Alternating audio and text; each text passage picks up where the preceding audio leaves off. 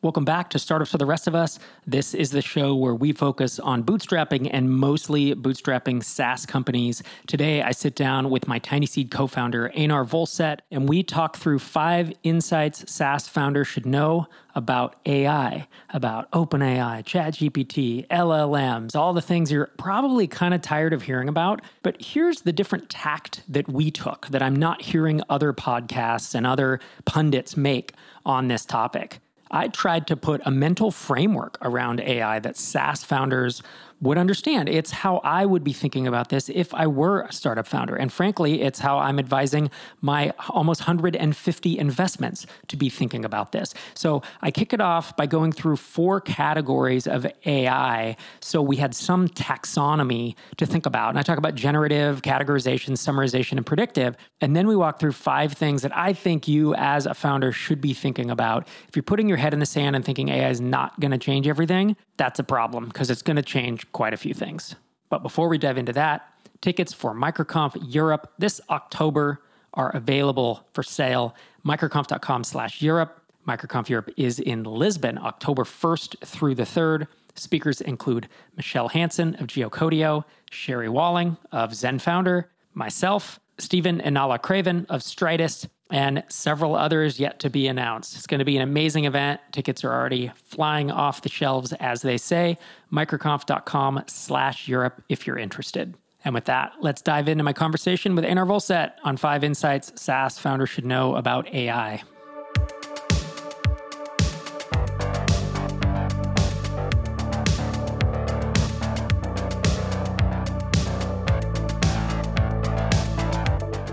Einar, thanks for coming back on the show.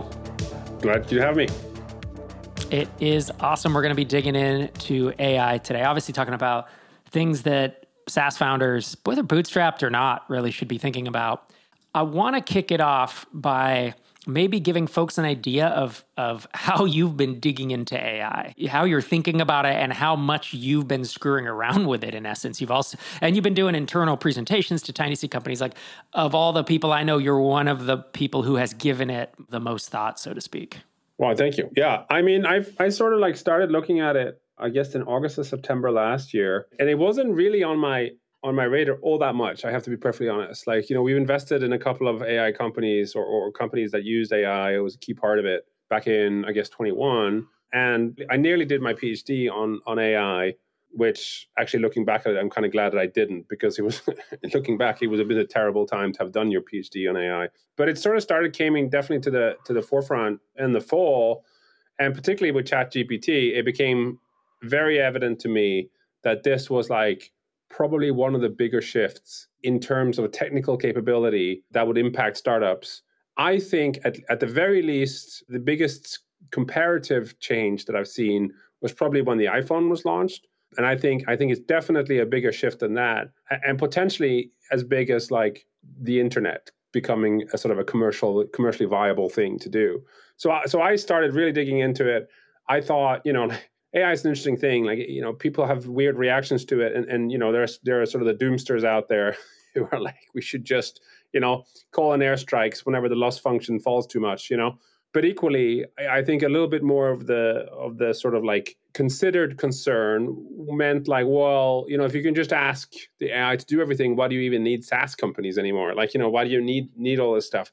So I started digging into it quite deeply, probably sort of November December timeframe and it became evident to me that like this was this was something that that we needed to both for the portfolio for tiny seed but also for you know the work that that i do with discretion capital we needed needed to lean out, lean into it. And sort of probably my most of my experimentation to date and sort of the systems that we've been building has been augmenting our systems for discretion capital in terms of using ai to sort of understand the saas the B, specifically the b2b saas market uh, worldwide.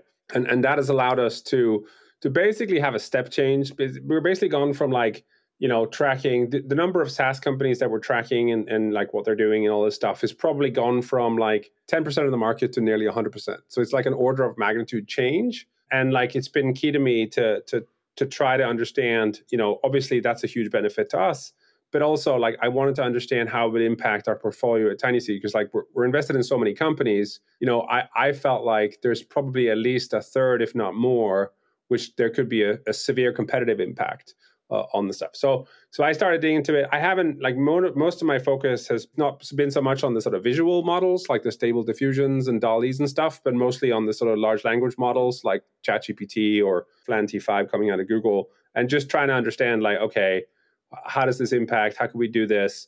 There's a, there's an odd dynamic in the AI world. I feel like because it's like on one hand you have people who think it'll be like just snap your fingers and it'll take over the world and the other hand, you have people who are like, "Oh, this is just autocomplete. It's bullshit. Like, why even bother with it? This is like, you know, the st- the most standard thing I hear is like, "Oh, this is Web 3.0 once again. It's like NFT craze." And I'm like, "Brother, it's not NFT craze. like, whatever it is, it's not that." So, so yeah, that's been my my angle. Like I said, my my academic background is very much on sort of the systems applied side, and so trying to understand, you know, reading a lot of papers and trying to understand like what can it do, what can it not do, what are best practices, and and like you say, also trying to to get the the tiny seed portfolio companies up to speed as fast as possible in terms of understanding what they what they can expect. Right. And there's a certain amount of just learning what it can do and not do, as you're saying. And then in three months, six months, 12 months, trying to get a head around what might it be able to do at that point, then taking that and viewing it through the lens of SaaS companies whether funded or not, right? I mean, that's what we're trying to do internally.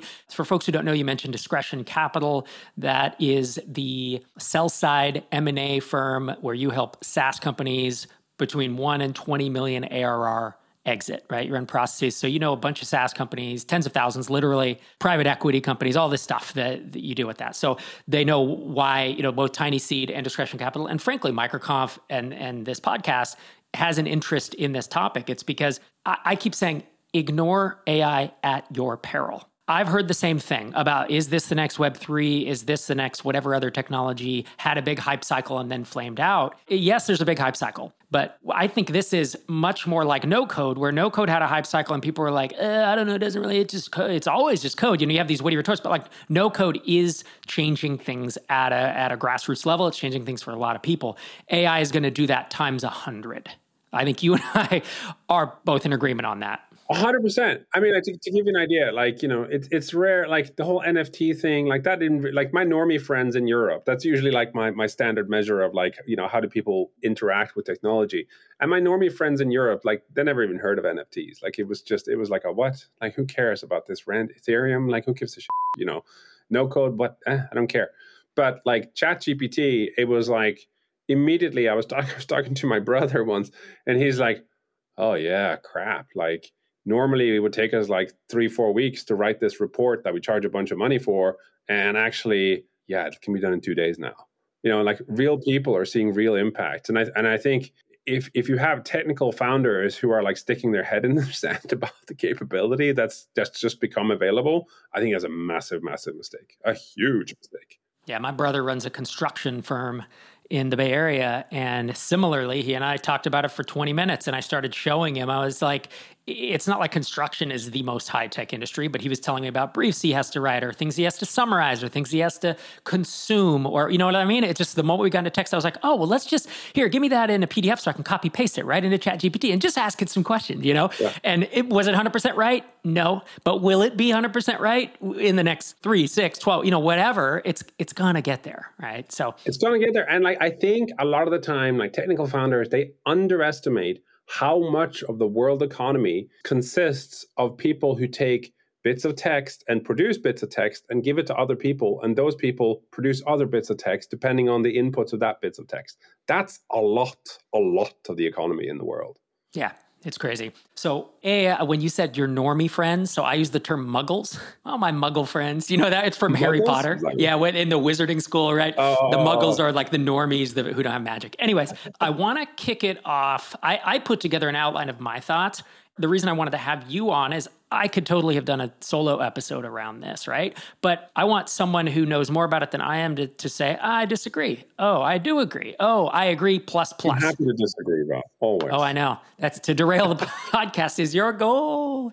All right. So I have been trying to get my head around kind of the categories of AI that are this does not capture everything in the world, but as I've seen uses of ChatGPT and DALL-E uh, the OpenAI API, I realized I think that in my head there are four categories. Is is the only word I can come up with. But the first is generative. This is where you type in something and it spits something out. So that's like create an outline for a YouTube video titled How to Invest in Bootstrap Startups. And then it just does a, an outline, right? It creates it based on its predictive stuff. Or you can type into DALL-E, you can type in create a picture of Einar Vollset with a San Francisco Giants hat on. Ooh, no, who's your eh, with a White Sox? Who would be the that would be great. The Dodgers. Oh, yeah, no. Ooh, all right. Note to self, putting it on my Trello board. Create a picture of Einar Vollset with a Dodgers hat on, right? And waving a big foam finger that says, I love Tommy Lasorda.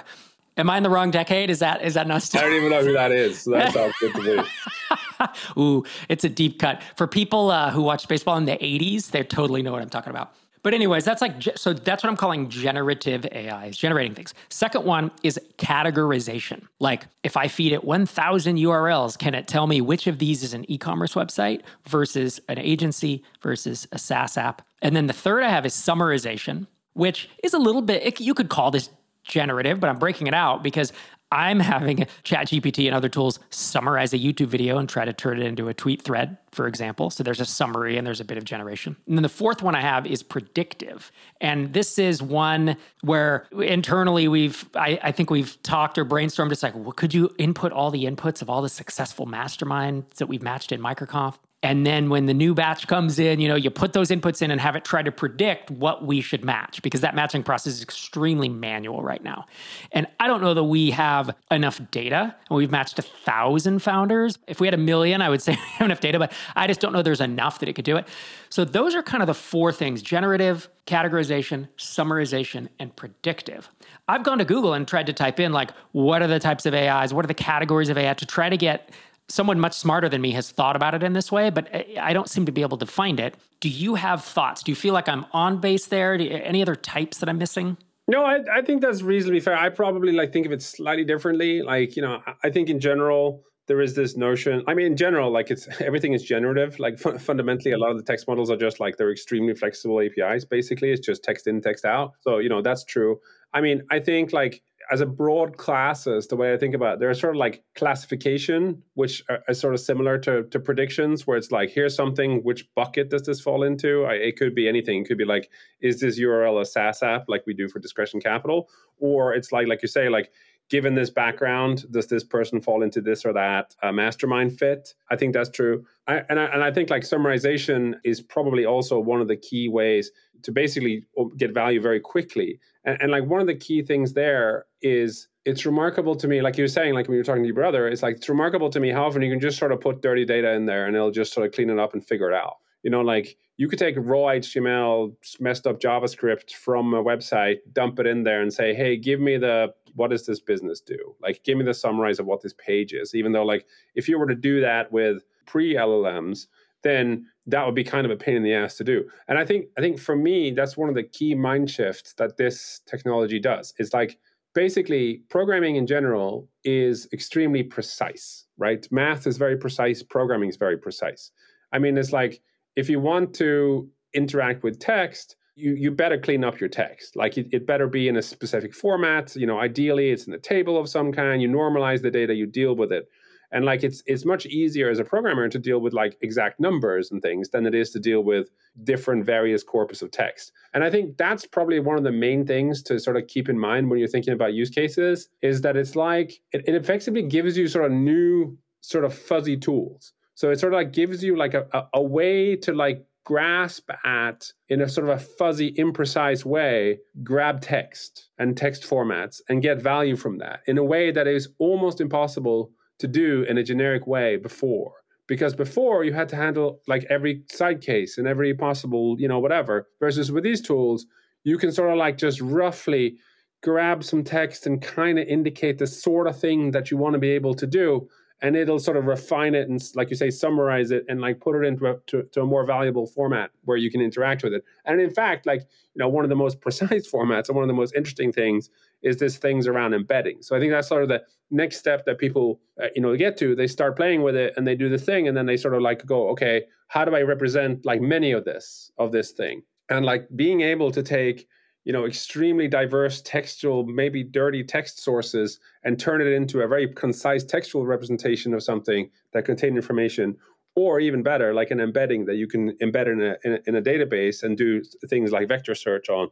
I, I, think that's one of the key things to really understand when you're trying to think about the use cases and how it applies to your SaaS.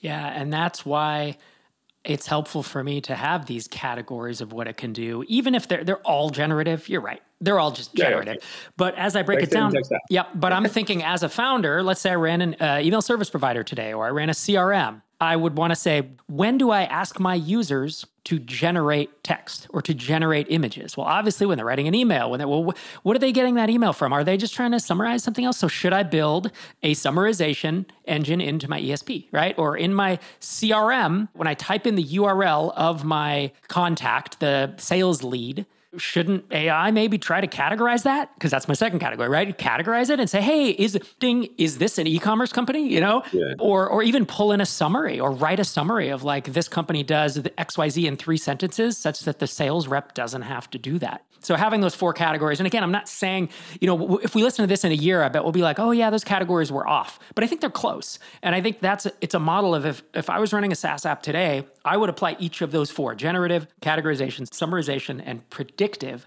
to say where in the app would my users benefit from it doing one of those, or where do I ask them to do it today that AI can at least give them a start. and I agree with that. And I think it, it, sort of relates to some of the other ways that I think about it, and, is, and like what I tell tiny seed founders too is like it's important given this new capability to not just you know it's completely the wrong approach to think that this is just nfts and stick your head in the sand. Like that is fundamentally wrong. Like i'll take an argument with anybody who thinks that. But even if you think it's like this is something that that is great and you want to utilize i think it's such a big change in capability that it's always behooves you to sort of take a step back and look at the businesses that you have and the customers that you have and the use cases and the the, the problems that you're solving for your customers and take like a big sort of step back and sort of get up to the sort of 30,000 feet level and think about what are the sort of jobs to be done in the that generically for my customers and like what is now possible given that this capability exists that didn't exist like a year or two ago like what can i do differently? I think some people will end up not getting the most of this or sort of be left by the wayside because they're a little bit too close to their existing solution. Like they're like oh i'll just add a chat bot to my thing or like we can do this. And it becomes very hard to to build any kind of defensive mode around that because it's like anyone can add a chat like chat might be like there's like there's got to be like at one point i was uh, looking at product hunt and it was like every single thing except like two things on that day's product hunt was chat to my PDF docs. Like it's like 12 yeah. different ones. It's like, yeah, okay. Exactly. Well, this is the tutorial case for almost all large language models. Like, you know, come on, like th- this can't be, this is not a product. This is like an auxiliary thing. And it's important that you take a step back and say, okay, what problems can I now, how can I, maybe I can solve the same problems or bigger problems for my customers than what I was able to do before. Yeah, that's our first point, really. I have five points in an outline today. We may do more depending on other thoughts you have. But really, the first one is to take those four categories that we've just talked about and ask yourself where each of them could be applied to your SaaS to help your customers to just make it better, right? Is to kind of mental model. And as you said, the obvious ideas of putting a chat bot is not going to be enough. My second thought, or the second point that I've realized ties right into what you just said with the chat PDF and how eight out of 10, you know, on Product Hunt were that. Unless you build something novel that is non obvious and relatively difficult to build, AI is not a differentiator.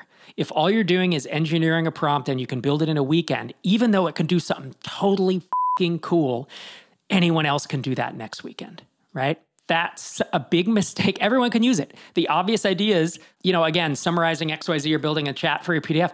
Eh, there are going to be hundreds of those. So you have to go further and think about moats are still moats, and five hours of code is not a moat. Yeah, I, I definitely think that's true. I, I think like basically the key thing to think about in terms of uh, how I think about founders and, and, their SaaS businesses is, like you say, I think it's important not just to think, hey, just not don't just stick your head in that. Like if if it's if it's two two hours worth of work and it adds a really cool capability to your app, you should definitely do that. Like you know, like it's a mistake not to, but you can't think that that's like a competitive advantage, like an additional mode than what you currently have. What you really want to be doing, I think, is to say, okay, I have my mode Like, how can I further add to it with AI? And I think like if you don't do that, if you don't, if there's some obvious stuff that people eventually will come around to realizing, oh, this we should add this capability that the LLM gives us to to the problem domain that you're working in. If you don't do that, then someone else will. And like someone may come out of sort of left field and basically because you sort of like refuse to to sort of go with the times and sort of add this capability to your product, then that might be a competitive advantage for someone else because they choose to do it and you refuse to do so. There's going to be some failure modes there where people are like sticking their head in the sand about this and being like, oh, it doesn't matter, like whatever. I think a lot of people, not a lot of people, but some people are going to get outcompeted by this low hanging fruit. But the flip side is, like you say, the low hanging fruit isn't in itself a moat.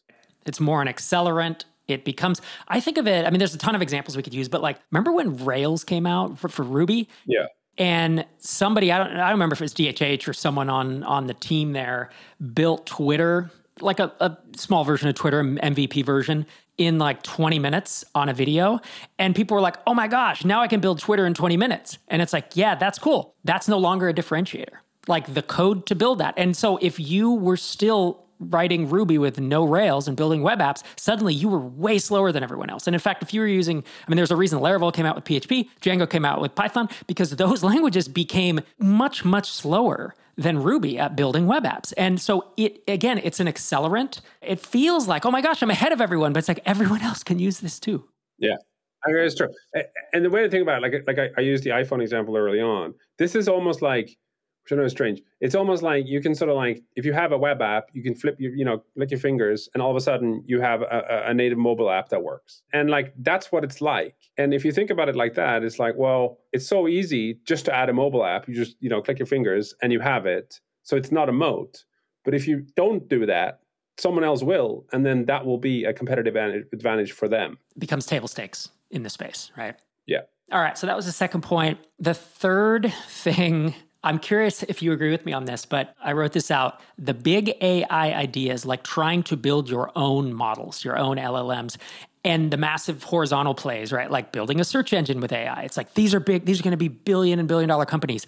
I think those are already done. They're going to be won by OpenAI, by Google, by Microsoft, by Facebook, IBM, whoever else gets into it. These players are so massive and so well funded that if you're a mostly bootstrap company like the SaaS we see, it's just too big. What do you think about that?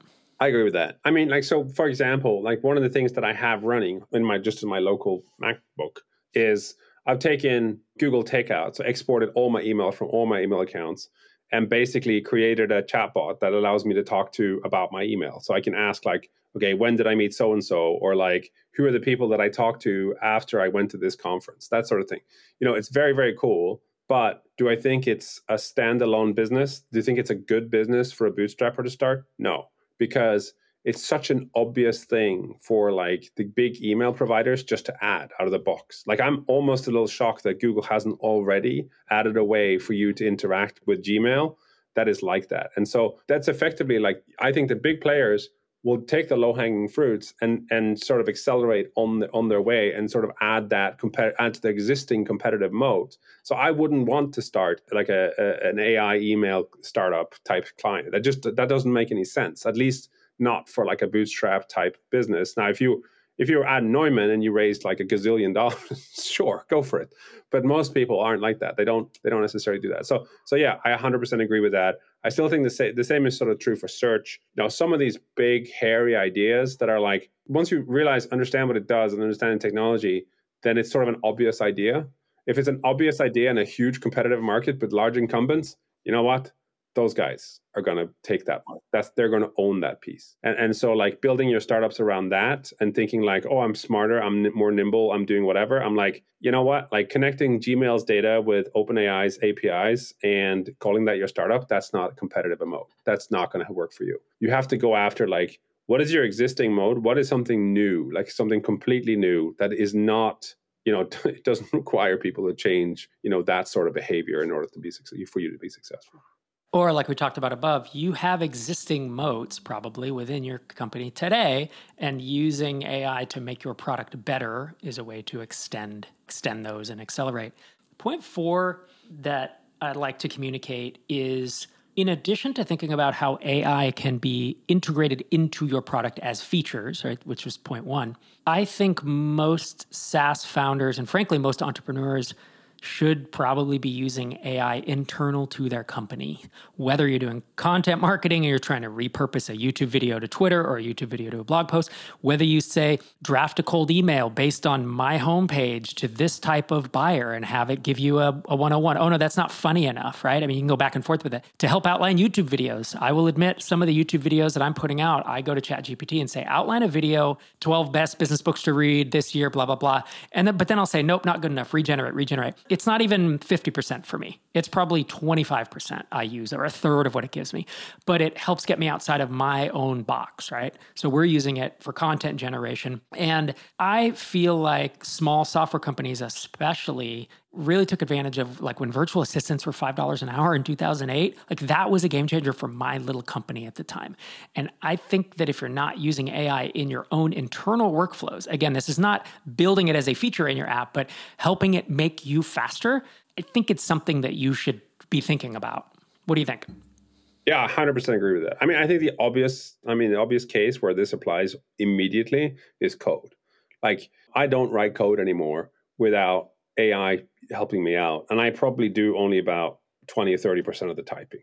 Like it, just it just moves faster. Like I don't bother. Like if I have a new Python library that I need to figure out how to use, I don't bother trying to ask Stack Overflow anymore. I just am like, I don't read the docs. My standard thing is like, hey, I want to use this library in Python. Can you write write me up some code to do it? Like, like for example, like I wanted some visualization code. I've never been good at a visualization code, and I was like, okay, because they're all kind of complex, uh, you know, like they're a pain in the ass to deal with visualization stuff. So I was just like, I was asking ChatGPT, hey, can you visualize these, you know, 2000 embeddings for me or these, you know, whatever it was. And it just did it. It was like, yeah, just cut and paste this stuff in here, make sure you pip install this library. And boom, it was doing the visualization, the three dimensional visualization that I wanted to do without me having to really ever look outside ChatGPT to understand how the library works. And I think, I think that applies.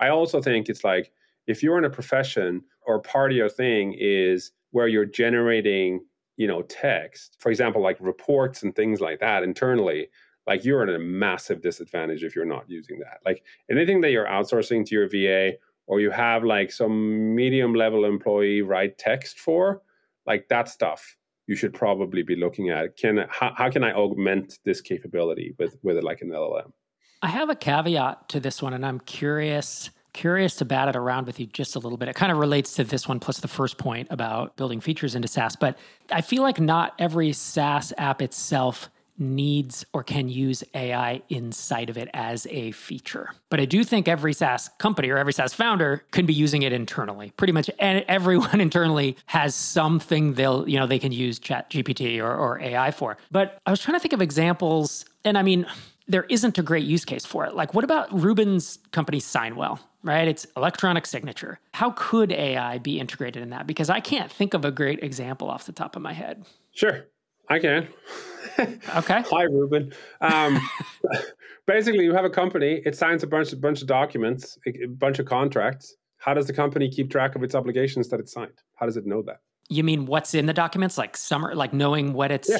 That's interesting. Yeah. So it becomes a knowledge all, base. All the contracts that are given, I mean, contract management. Like you, Ruben can turn into a contract management. You can, you can add a contract management capability to to Signwell. It could be like, yeah, part of the thing, you sign this contract, and uh, like it says when you're going to get paid.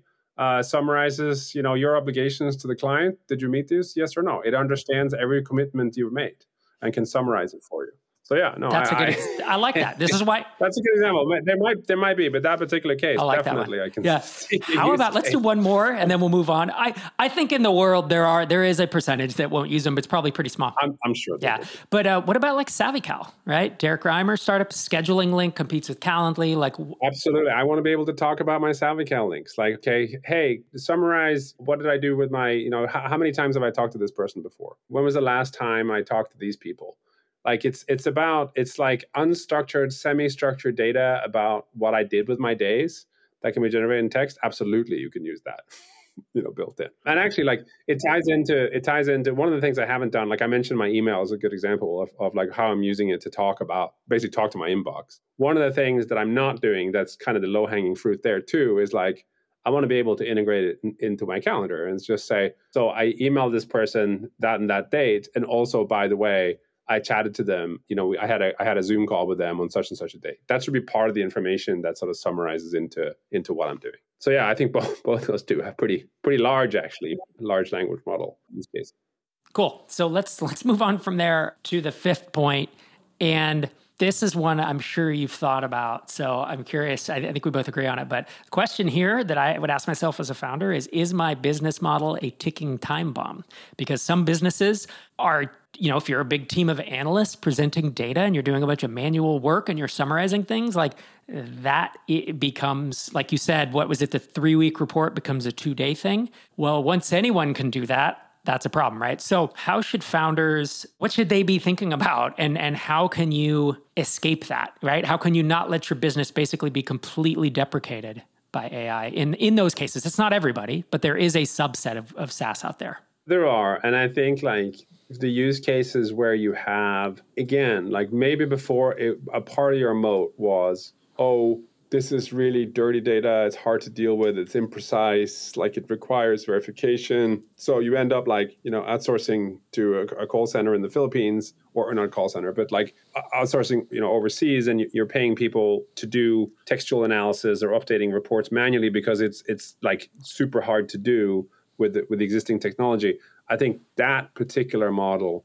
I think if if that was my moat, if that's what I did, I would be worried. I don't necessarily think it's like here's the thing. It sort of relates to what LLMs are bad at. Like you can't have it like people say like, oh, you know, I can't do, you know, math. They can't do two times to the power eight times whatever six, whatever, right? That does not like yeah, but but that's what it does. Like it, that's just a hmm. calculator. It doesn't matter. That's what it's good at. What it's also another thing it's not good at is like queries like all the give me all the whatever it is in the world. Like it doesn't it doesn't do well at that just because like that's not what it's good at. That's not like being able to iterate every row in a database is not something that it's that it's really good at. And so i think the moat that exists from building out and managing and quality assurance on a team of people in the philippines say i think that's going to go away. But that doesn't mean i think that the entirety of those businesses are like just three lines of code in chat gpt anymore it just becomes a different it just becomes a different moat.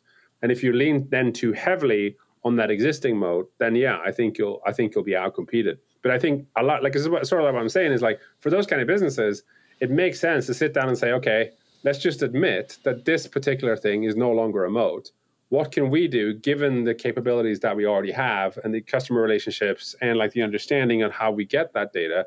Like, what can we build? Like, it, it it's almost like yeah, you kind of like if you've been sort of cruising along on that moat by yourself, you're going to be in trouble.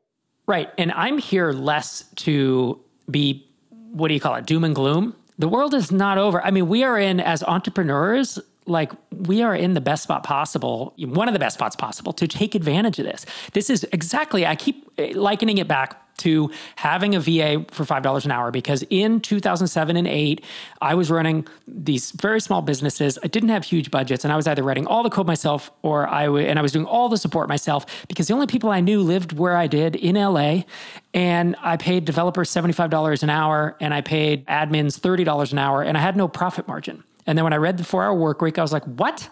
I can do that?" And so I did. And it made my, you know, $3,000 a month .NET invoice suddenly be a 90% profit margin business. And that changed the game for me. And that's when I realized, oh, I can do this. So I think AI is that plus plus. Right? I think oh, it's it's even more different. And I was in a position, and at the time, people were like, oh no, offshoring, outsourcing, all Americans are going to have no jobs. And I was like, A, that's not true. and B, a lot of us like knowledge workers and developers and and entrepreneurs are at a great place to take advantage of it. So that's like my mental model of this. I agree. I mean i, I think like it's an amazing time to be alive. And it's also like an amazing time to be the kind of bootstrap or nearly bootstrap software entrepreneur because like even just being aware that this sort of exists and like being able to write code that can call an api that can do some stuff that's an amazing you're like heads and shoulders above you know your average joe. And i and i think like doom and glooming on it is completely pointless. Like it's going to change, it's going to change our lives. I think, you know, mostly for the better. And like having an optimistic view of where this is going to go and have it be like this is amazing. What cool things can I do now? I think is the right attitude as opposed to the sort of doomer, like, oh, old sasses are going to go away, everything's going to hell. And then, by the way, the AIs will take over and, and murder us all. Right. And and look, is there a spot to say, you know, will people lose jobs and, you know, will it have social impact, especially on just the lower end of data processing, data entry, whatever? Yeah, there is. This is not the podcast where we talk about that kind of stuff, but it certainly could have an impact, right?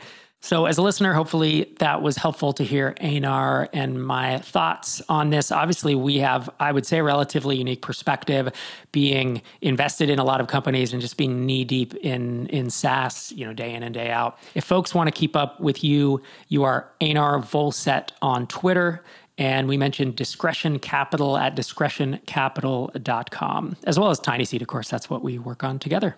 Indeed. Thanks again for joining me, man. Thank you. Thanks again to Einar for joining me this week. And thanks to you for joining me every week. I'll be back in your earbuds again next Tuesday. This is Rob Walling signing off from episode 663.